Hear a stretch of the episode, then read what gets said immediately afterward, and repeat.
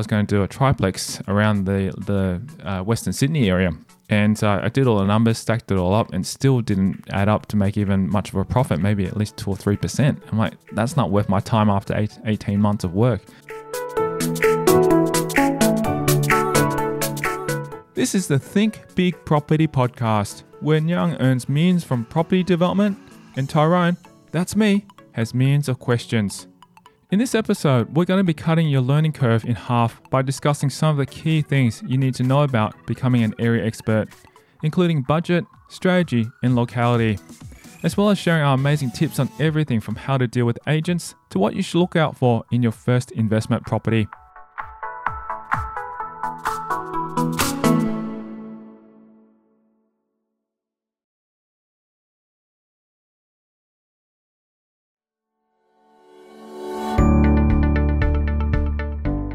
Nhan and I kick off the conversation by discussing the importance of having some kind of strategy to keep you on the right track when buying as an investor or as a developer. When you're buying a property, it's a significant financial decision. You know, when you're spending five hundred, eight hundred thousand dollars, once you've bought it, you know, if it needs to make money, it needs to work for you, it needs to fulfill what you're looking for. You can use a lot of these strategies, whether you're buying an investment property um, or development site or even an owner occupier property. So don't think that just because you're buying a house to live in, you can't get a good deal. I, I think that's a very good way to think about it. Is if you can buy your next property you're living in and get it 50, 100 grand under market value, um, that's very important as well. But the questions are like, how do you determine those suburbs? How do you determine uh, the market value? How to determine what to offer? How do you find the deals? Because generally, I don't know about you there, Tyrone, but when I was starting out, I was 21 and um, yeah, all you do is look in newspapers uh, back in the day, as well as in realestate.com or online. And that was probably more emerging back in 2000 when I was getting into the property game. I was just looking at retail sources. So, uh, what was your initial experience with um, buying your first deal so there, Tyrone? Was it realestate.com or newspapers or? Even today, we still use realestate.com.au to be able to search for property, you know, for both rentals and for buying. And I remember that first deal because and I'll actually paint a paint the picture before. This was our first principal place of residence. My wife and I, initially when we were uni students, were actually a bit, um, I guess, cash strapped, and I was working from home, running a, a small little business as well, selling, uh, I guess, rowing equipment as uh, online, and we were sharing accommodation actually with three other tenants in this big house, and uh, it got to a point where my wife was saying to me uh, or my then girlfriend back then, now wife, uh, saying to me, "This is getting a little bit too tight for all of us." So there's five of us living there, even though we all got along very, very well. And we said, "Look, we really need the place for ourselves." And we had lived out initially um, during that period of time in our own place for a while, in a, a one bedroom unit, and then we decided to move back into share accommodation because we are just deciding what to do next, which I think was sort of the, the conversation was to probably look around the market to purchase a property. So that first experience, when I was um, when looking, we actually looked online via realestate.com, put our criterion. We are just able to afford. I think we started off with initially two bedroom or three bedroom unit that we could afford to buy in the area, and then um, yeah, eventually we purchased a townhouse because this townhouse was something we just kind of, I guess you could say, emotionally fell in love, and that was the big mistake we made. Not not saying that was, not saying that it was a mistake because interestingly enough, um, when we purchased that property and I used RP data, it was actually market value. So we, we were very fortunate. And I think maybe the reason why that particular property was being sold was because there was a motivated vendor and they were happy to sell it at that particular price, um, not knowing that they were motivated to sell. And it had all the conditions that we wanted, you know, big living space, three bedroom, two bathroom, double garage, all that kind of stuff was all ticking our boxes. Because eventually, the reason why we purchased that was for our kids at the end of the day. You know, when we had two kids, which we do now, um, this would be the ideal spot so we wouldn't have to move. But obviously, life changes and circumstance changes, and you need something else. So we no longer live in that particular property and we've rented out as an investment property. But that's initially how we first started finding that one. And I think during that realestate.com.au was initial searches to actually find the property, but you actually have to get out to have a look at the properties because if you don't see them and just look at it online, you can't really get a feel of how they look like. And because we probably shopped for about I think, four or five months to actually find the property that we eventually bought at the end of the day. it it actually gave us a good insight and you get to know who are the good agents. You get to know who are the not so good agents. Like there'd be some who start playing the game with you. And I, I knew this from the beginning. Like this lady who we actually put an offer down initially for this two bedroom unit that we really really liked and it suited our needs and wants. Um, initially came down at i think from memory offered 380 for it or something like that or 380,000 and initially it was got accepted by verbally by the agent and the vendor. And then literally within I think a few hours the next day because we hadn't actually signed the contract she came back and said look there's another offer on the table at 420 and because we are buying in the seller's market prices move so quickly. And I said gosh 30,000 they're just playing this game. In the end we didn't go with her obviously because she just you know said something that kind of ticked us off. And then in the end yeah, she obviously sold it to someone with a higher offer, and the vendor obviously took that. But yeah, we started getting played by the agent, and you start to learn these tactics that they do because they just wanted you to sort of have a silent bid in the background. And the reason why I know that is because as an agent back then, from experience, that's what agents used to do as well. And I didn't like that game, unfortunately. But you know, you learn these things along the way as a buyer as well. So, what's been your experience well, when I bought my first property, this was in early 2000, I think 2001. Um, definitely the newspaper was one of the uh, main ways, as well as uh, looking online, realestate.com. It wasn't as prevalent as it was as it is now. Um, you know, newspapers every Saturday, you open up what was the uh, Mail, and there'd be a couple of sections in there uh, which were ads being advertised, um, properties being advertised there. I think the other thing that was quite common for me was just going from office to office to office. So in any particular suburb, you might have you know two or three agencies on a strip, um, and then within an hour, you know, or two hours, you just go from one agency window to another to another, and then you know inquire and build the relationships that way. And sometimes, yeah, I, I know that we're all often um, focusing online and we don't want to get off our backside sometimes, but I think that can still be a, a very, very important way to build relationships. And we'll talk about that a little bit later. But I think, yeah, move, zooming uh, out a, a, little bit as well is, is looking at the key things uh, like, you know, how do you determine where do you focus? Um, mm. You know, what, what suburbs and how do you determine that suburb? Because uh, I think a big part of what I talk about in my courses is about becoming an area expert, an area expert. Like, how do you know if something's worth 380, 420, 750? What, what's it really worth and what's the market willing to pay right now? So I think um, if it's all right with you there, Tyrone, we'll segue into you know some of the key things to consider when becoming an area expert. Is that all right? For sure, for sure. Let's jump into that because I think that's the interesting thing because I think people subconsciously don't realize while they're actually looking for property, whether it be for their own home or looking for investment property, they're actually getting a feel of the market. Like I just remember when I was looking at that first property in around the area, like I'll, I'll tell you where it is, sort of in the Hills area district. We looked at so many different properties, and after a while, you go, okay, you kind of go, okay, that unit we think's worth 250, or that unit might be worth 300,000 and you, you kind of subconsciously go, uh, you know, I'm willing to pay maximum 300 because that's what I've seen in the market. Um, and you build that knowledge. And I remember as a real estate agent, we were encouraged as an agent to get to know specific areas. And I became one of the area experts in units around the North Ryde and Macquarie Park area, which is sort of also on the north northern districts of Sydney. And back then, when the units were selling for 320, 350, max was selling for 360 because we are in the seller's market. I was going, go, wow, you know, I got the high sale price because I sold one at the high sale price. And I was like, that's fantastic, you know, to be able to get 360. Now those properties are worth in the vicinity between 800 to 900,000. And I was like, going, wow, you know, so much has changed in that period of time. But becoming an area expert, knowing what the properties are, knowing what's inside, what's the differences between a two bedroom, a three bedroom, how does an extra garage uh, impact it? You know, if an extra bathroom or there's extra like, you know, kitchenette that's been added, those are the things that will impact the price and knowing exactly, you know, how that makes a change. Because as an investor or as a developer, if you're going into to say do a, a buy, reno, and sell kind of property and you think, okay, I'm going to buy a two bedroom house and I know there's a potential to split the living room into a third bedroom, how much does that add on to the property itself? It could be 20, 30, 50, 60K, depending on the area. So these are the things that I think subconsciously, as just a, a buy back then, looking for my first principal place of residence, you kind of pick these things up.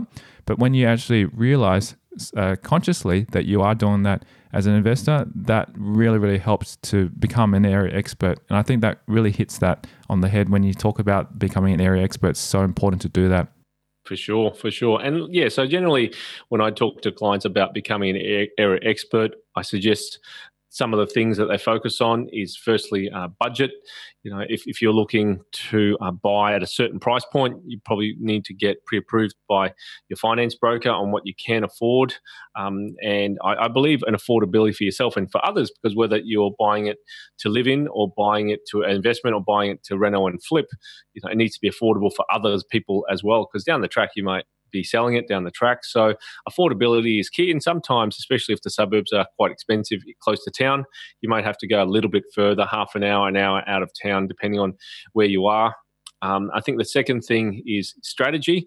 So, what I mean by that is whether you're looking at buy, reno, holding, buy, reno, selling, whether you're looking at a block of land in the backyard to put a granny flat, you're looking at building duplexes like um, my uh, relatives in Sydney. They live in a place called Revesby, as well as Panania and Padstow there. So uh, in Padstow, I remember rocking up to their place, and a lot of old houses were getting knocked down to do duplexes. Yep. So, you know, I think that's the other thing is if you want to choose uh, to, to, do certain deals is you need to know what zonings or, or, what opportunities there are in those areas. I know you know clients have done granny flats, let's say in places like Blacktown, where you can still get properties with a, a reasonable backyard, potentially on a corner block, slope towards a street uh, in the right zoning as well. So other ones, like I mentioned before, is uh, the Reno. So you're obviously not going to buy in a new area, let's say in Badgerys Creek, with you know huge blocks, uh, blocks of land there with brand new houses on it if you're looking at um, doing renos.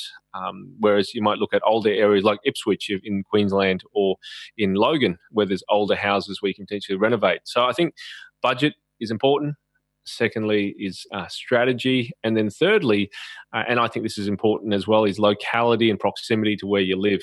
So I, have done interstate stuff as well. And I know you're working on that interstate uh, commercial property there um, Tyrone. So it just a bit can be a bit difficult. I mm. prefer uh, within 45 minutes, an hour of where I live. I am doing an interstate project in Melbourne at the moment. It is definitely proving challenging um, for me, being uh, a couple of states away, but uh, you know, being local. Um, if you do have a problem, you can go check it out. Uh, luckily for me, my current land subdivision is in the same street that my dad lives in. Oh wow! Um, so it's like, hey dad, can you check it out for yeah, me? Send some photos. Exactly, exactly. Yeah, that's exactly it. Exactly it. So he lives at number thirty. The project is number three seven six, which is I think literally two k's. He goes out his gate, turns left, drives up through two roundabouts, um, or so, or one roundabout, and then yeah, uh, the next suburb over. He's literally there uh, on the same side of the street, even. And um, yeah, he takes a few photos, looks for a few things for me, and reports back. Because oftentimes people will say they've done stuff and they have or they haven't. And sometimes, obviously, I just need someone who's uh, who I can trust. So anyway, in summary, is um, budget, uh, strategy, and uh, lo- locality and proximity. I actually was going to talk a little bit more about locality and proximity. And this is the thing that I think we all also understand. If you're doing, say, maybe a buy and hold strategy, yeah, definitely you can actually invest across interstate quite easily. If you've got a buyer's agent and you've got a good property manager, that can be maintained. But as we're sort of talking about from a perspective of, say, maybe a development or potential renovation, then I think it would definitely make more sense unless you know the the tradespeople and unless you know the teams in the different states, it would make more sense to be able to do it within a local proximity the only issue, I guess, with that is affordability. Once again, it comes back down to people who live in Sydney and Melbourne have to spend quite a lot of money to be able to invest a property, at least, you know, anywhere in the vicinity of a million dollars or so. And not many people usually can just have a million dollars of cash or million dollars of equity to be able to just draw out and do a development. And that's the reason why they go interstate and potentially do joint ventures. And I can tell you just from experience, that's probably one of the reasons why I've gone up to Queensland to work with joint venture partners to do developments out there because they're a lot more affordable. You know, we can buy, buy a block of land, even with a house on it, for around that 450 half million dollar mark and still be able to make a profit from that based on, you know, the subdivision deal or whatever it is. And I guess that, that really ties into all those two things because one, if you're going to do it, I guess, um, remotely as as it might be in another location, then you've got to find someone who can actually complement the skills. in my instance, you know, I, I, bring in the money partners, and the other person of the joint venture deal is the one who actually does the development and manages the trades, manages the whole project, and ensures that it gets delivered on time, and also works and deals with the agents to ensure that it gets delivered and sold. You know, to be able to return the profit back from it. So it's a, it's a key component I think that is important.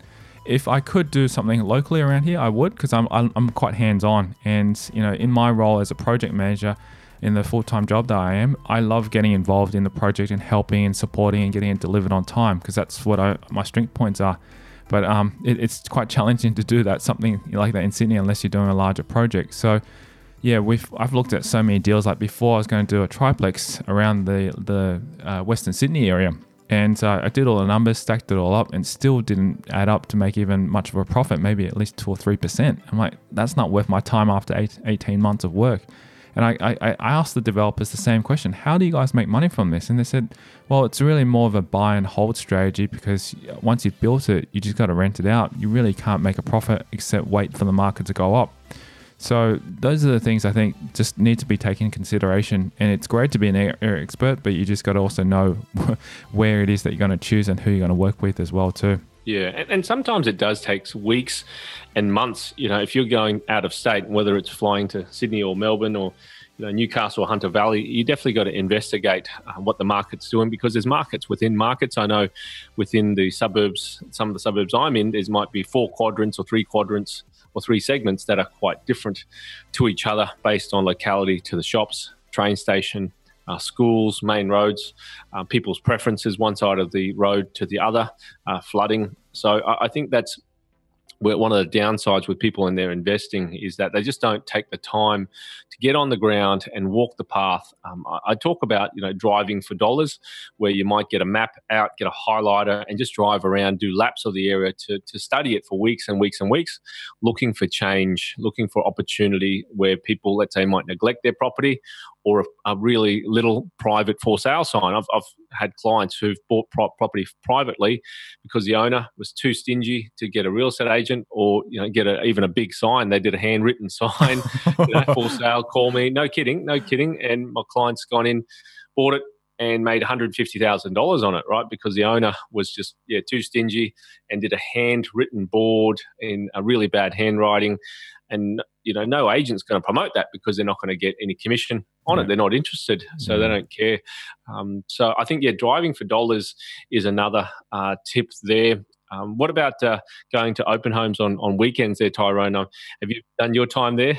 Yeah, totally. Well, I mean, I used to be an agent for many, many years, and uh, I opened homes, not necessarily, you know, going into them. But I, I, I do remember very clearly, just to touch on that point about driving for dollars is as an agent back then and also you know as a buyer and investor i used to drive around pretty much my areas every week. I used to pull out my map because back then i didn't have um, you know gps on my phone like i used to that like you know how easy it is now. You know google maps wasn't that easily accessible but it actually made more sense to actually have a printout of the map because you can actually pull out a highlighter and go okay uh, this street looks like a pretty good street where there's a lot of you know nice houses and so forth and then, you know, two streets down the road, it's a little bit run down. And you go, okay, you can't pick that up on the internet. You can't pick that up on a map. You have to actually physically see it. And then you realize, okay, there's probably proximity to train stations, which you can mark out. But then when you drive past, you realize, hold on, there's probably an issue with maybe getting over there to, you know, whatever, there's a blockage. Things like, you know, laying out the, the flooding zones, laying out heritage areas. There's, yes, you can find that out from council, but to actually drive past and have a look, and to, to go, okay, what's the chance of that happening in that area? And, and seeing what the past history, you can only see that with your eyes. And, you know, I think it's just so, so crucial to be able to drive around and have a look because that kind of gives you a different perspective on the ground.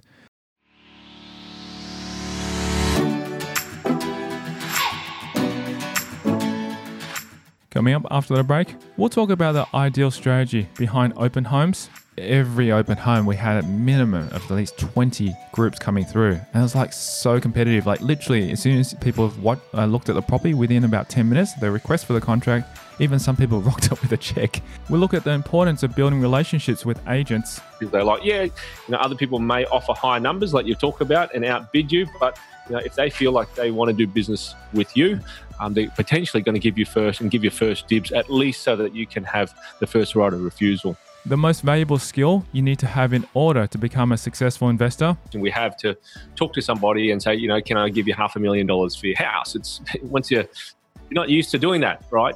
So, but but here's the thing: is if you're wanting to become a better investor and developer, you need to. That's a skill that you need, right? And that's next on the Think Big Property Podcast.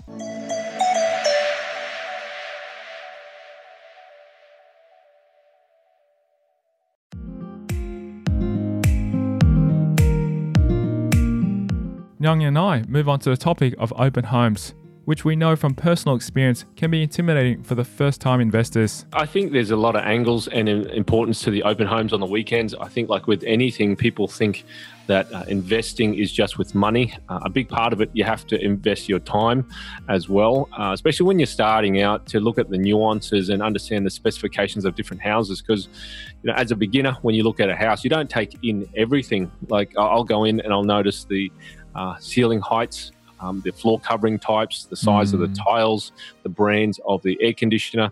Um, and I'm very, very detailed on those things. Why? Because I've been looking at property for 20 years and my level of detail is a lot higher. Whereas when I was starting out, oh, it's three bed, it's two story, you know, how much is the rent for? You get the basics, which is important.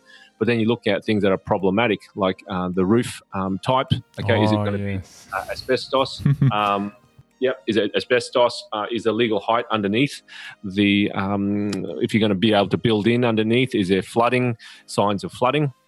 What's the fence like? Um, what's the driveway conditions like? What's the traffic like? So, I think it's there's two parts to the open homes. There's definitely the physical part of, of the property, what they're asking, the materials like the bench tops, the size of the, the bathroom, the types of the um, yeah, even the, the laminate versus stone bench tops. But uh, building a relationship with agents and showing that you are genuine. I know you're talking about the uh, seller's market or the buyer's market. Um, I know sometimes in Sydney it always feels like a seller's market. true, true. But it's uh, even in COVID, you know, um, there's less stock in the market, so people go, "Oh, I've got to buy a house." So, um, but yeah, building a relationship with agents, putting your face in front of them, and and getting information from them because it's not just about the property that they're listing at the moment. It's about upcoming listings um, that they've got down the track. Um, that because you want to build that relationship because people do business with people they like. The totally. people do business with people they like. Yeah, you know, other people may offer high numbers like you talk about and outbid you, but you know, if they feel like they want to do business with you, um, they're potentially going to give you first and give you first dibs at least so that you can have the first right of refusal. Yeah, totally. And I think that's so, so important. Relationships are, are, the key in this game of property investing because at the end of the day, you want to build a team around you who you can trust and can actually um, work with each other because I think, you know, the people who actually get the best deals are the ones who've got the strongest relationships with those agents. And it's proven time and time again. Even like I'm working with this joint venture partner in Queensland, he's constantly getting deals with all the agents, but that doesn't happen overnight. He's been building that relationship for more than a year, and you know now all the deals are coming through to him, and he's just picking through them, doing his due diligence, and seeing which one works. Because these agents know that he's an investor looking to buy more and more properties and coming through. One thing I do want to add as well too is looking at say property as well. Um, I guess what what I'm I was going to say, uh, if we're actually looking at the open homes and a detail inspection, depending on what you're planning to do, some of these properties can also have potential value they can add onto it. And I think that's one other thing I also look out for when I go in is to go, okay, is it possible to add an extra bedroom? Is it possible to do any renovations? Because there are some properties out there, depending on where you look, that have already had a full cosmetic renovation and they're selling at a premium. And you'd be wondering why you're looking at buying that it may be because the block is so big that you can actually put an extra granny flat in the back, or you may be able to subdivide it so that way you can do something else. So just consider those as factors that need to be looked out for when doing open homes or inspections and so forth. But at the end of the day, I think you know at, you, have just got to go through and just make sure that you look out for some of the you know have a checklist that uh, uh important things that you need as to whatever strategy you're putting in place. Oh, look, I think I completely agree with you, and I think that's definitely going to that next level. Uh, as a beginner, which most people are when they're buying houses, especially their first uh, own occupier place, I, I, think it's just teaching people the fundamental habit. Mm. Um, of going to open homes regularly uh, every Saturday, especially when you're ready to buy, you're looking at buying something in the next 60, 90 days is do a habit. And it may dedicate it may require you dedicating every saturday one saturday a week every week for three to six months. And i'm not saying that flippantly i'm saying that quite genuinely um, until you, you master and become an expert because everybody wants to produce results so quickly. It's like going to the gym i want to lose 10 kilos but i only want to turn up you know half a time a week um, you know when i'm asleep. So there's, there's doesn't effort. work that way yeah no it doesn't work that way and and so i've been in the game like i said doing deals for 20 years and, and my abilities to become an area expert is a lot faster, but I still have to do the groundwork. Um, and, and, yes, there are hints and tips and ways to get the information faster and absorb it faster. Um, however, you know, it, it's like with anything, the better you get at it, or the more you do it, the better you get at it, and the more deals that you do, the nuances you might go, oh, you know what, I made that mistake. I paid too much. I missed this bit. You know, the, the property value was actually five um, five to ten, twenty thousand dollars cheaper. Um, for various reasons, and you may have missed those signs until oftentimes until you have a property on the market itself uh, for selling, then you sometimes won't realize how close you are or not to the market value. Yeah, that's very true. Very true. Well, let's talk about some of the other potential ways to find deals. I know we, we sort of touched on one of your clients who mentioned that they purchased a property from a guy who just put a written, handwritten sign at the front. Uh, that's basically, it sounded like approaching owners directly. How have you been able to find deals through doing that kind of method? Yeah, so look, there's multiple ways to get uh, deals directly from owners, and some people, I think, they think a little bit too literally. What I mean by that is property like is like any business. You, you got to have multiple ways of getting opportunities to come to you. Just like people have uh, multiple ways of getting clients and customers to come to their shop you know um, whether it's advertising on tv advertising on radio um, brochures in the mail online marketing with um, property and getting deals to come to you, you pe- people need to think exactly the same way exactly the same way i.e how what are the multiple ways of getting deals to come to you? And, and then there's really two um, avenues. One is through agents who've listed the property, and then there's uh, property owners directly. So I, I think, um, yeah, it's a very much a part of a wholesome strategy and a um, universal strategy, holistic strategy, not just a focus only on owners directly. Because I think if you just um, uh, discriminate against real estate agents, it's going to, yeah, you're not being able to get all the opportunities come to you in the best manners. So, anyway, um, just to kind of give you a context, there is the main way to get deals from owners are from letters or door knocking or flyers. I found the most effective one for me personally have been the letters. Uh, some people they use uh, Price Finder, some people use uh, RP Data. Uh, we like to yeah send owners letters. Otherwise, door knocking is really powerful as well. Uh, I don't personally like to do it myself, but get other people to do it. You might hire them. You know, good old um, Airtasker to get people to go and door knock and talk to potential owners. Sometimes there's tenants there, but you know, it's just getting out there and doing things differently because that's how agents generally get listings mm. is through letters and door knocking. So if you're doing the similar things that they're doing, essentially you're getting at the coal face. Um, like some of the letters I've uh, received uh, phone calls from owners whereby they um, deceased estate was an example where it was a thousand square meters on a corner. And all I wanted was the opportunity to get the deal before it got listed with a real estate agent. Mm. And hmm. even though I didn't pay a hugely discounted price, they were definitely committed to sell, and I got a price less that um, would be with an agent. So, albeit I only saved, let's say, 3%, but I got access to the deal. Whereas I know if I hit the market, one, um, the deal wouldn't have been feasible. I would have paid too much. And two, I would probably missed out on it because it was such a good deal, corner block, retained the existing house, and I cut off uh, four blocks off it. So 1,062. Wow. Two into five, right? So that was off, off a letter. And sometimes it takes a thousand, two thousand, five thousand letters to get a deal. But the, the thing about that is sometimes it takes 6, 12, 24 months for people to finally get ready to sell and respond to your letter. So mm. um, I think that's very a big thing that people think in this world of instant gratification. You know, you, you go to um, an app on your phone, press a button, 10 minutes later, you got food at your front door. property, property is not that whatsoever. it, it is completely different. Um, it's about relationships, and, and, you can't force people to transact or, or sell to you. So, um, yeah, door knocking, letters, flyers. I know flyers work in certain areas a, a lot better than other areas, just simply because of lack of marketing or too much marketing, depending on the area. True.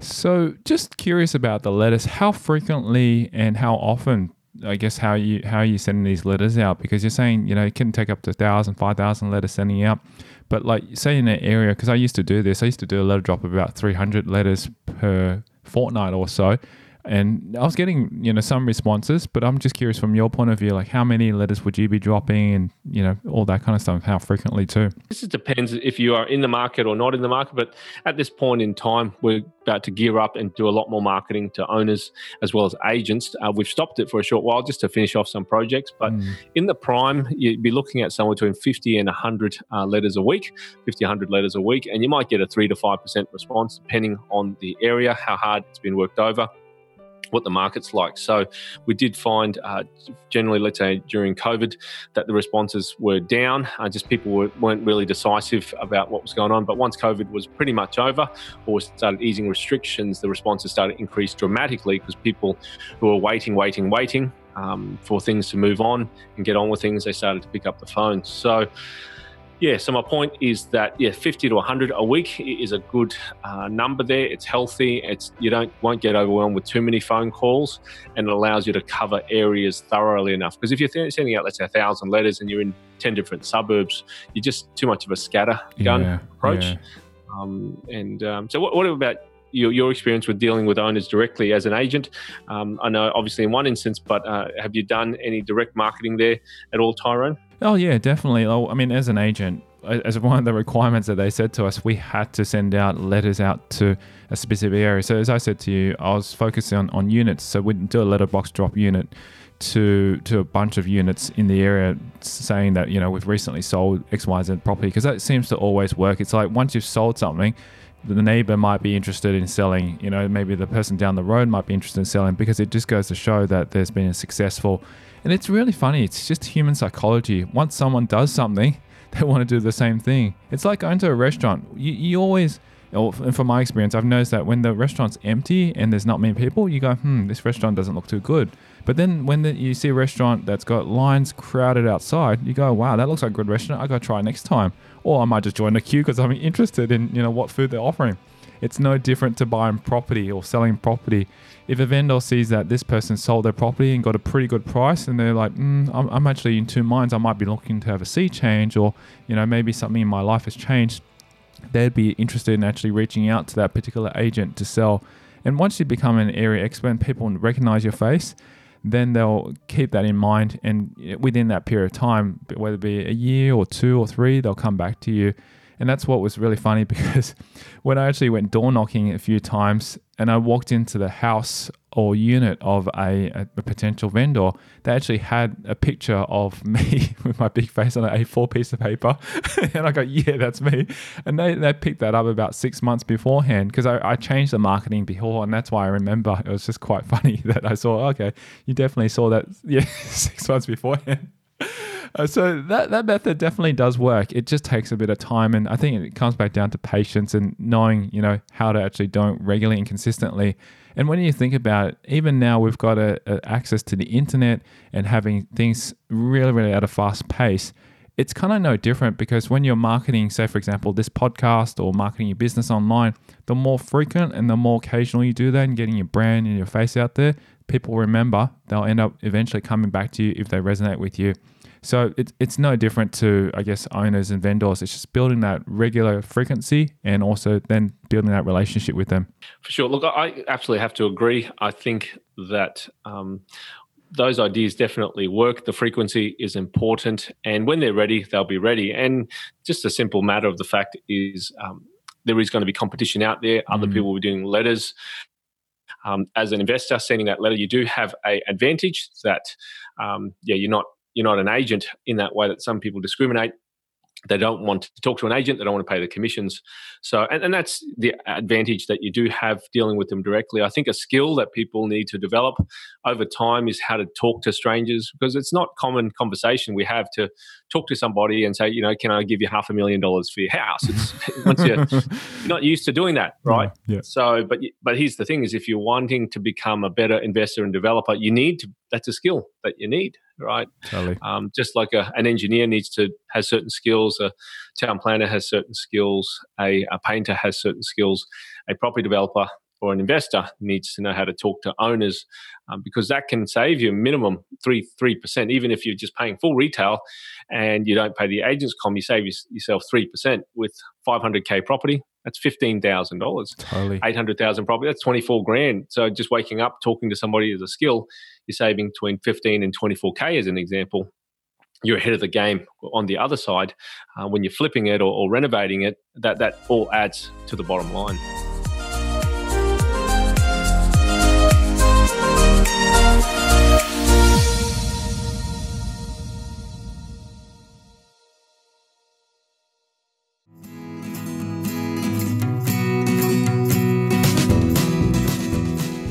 Coming up on the next episode of the Think Big Property Podcast, Nhan and I discuss our personal experience with agents. and sometimes with any industry there's good ones there's bad ones um, sometimes they'll tell you the truth sometimes they'll lie completely through their teeth just to one get the deal across the line or two um, get you to pay a higher price We give you tips and insights on how to conduct quality market research. printing out those comparable sales and doing the groundwork. I cannot stress that enough. Is doing the groundwork um, to see, okay, that house sold for seven hundred and fifty thousand, or that one sold for five hundred and seventy thousand, and and comparing, okay, these four houses in four different streets, why are they different? Nhan's advice on approaching developers and what not to do. So I think yeah, developers at times, especially with the market's quiet or the market's yeah not not so crowded, there's definitely times where they have to offload stock just to clear up some debt, get some cash back, um, yeah, to be able to clean up or consolidate their portfolio. So I definitely think you know talking, keeping those conversations open um, is definitely an opportunity as well. And that's next time on the Think Big Property Podcast.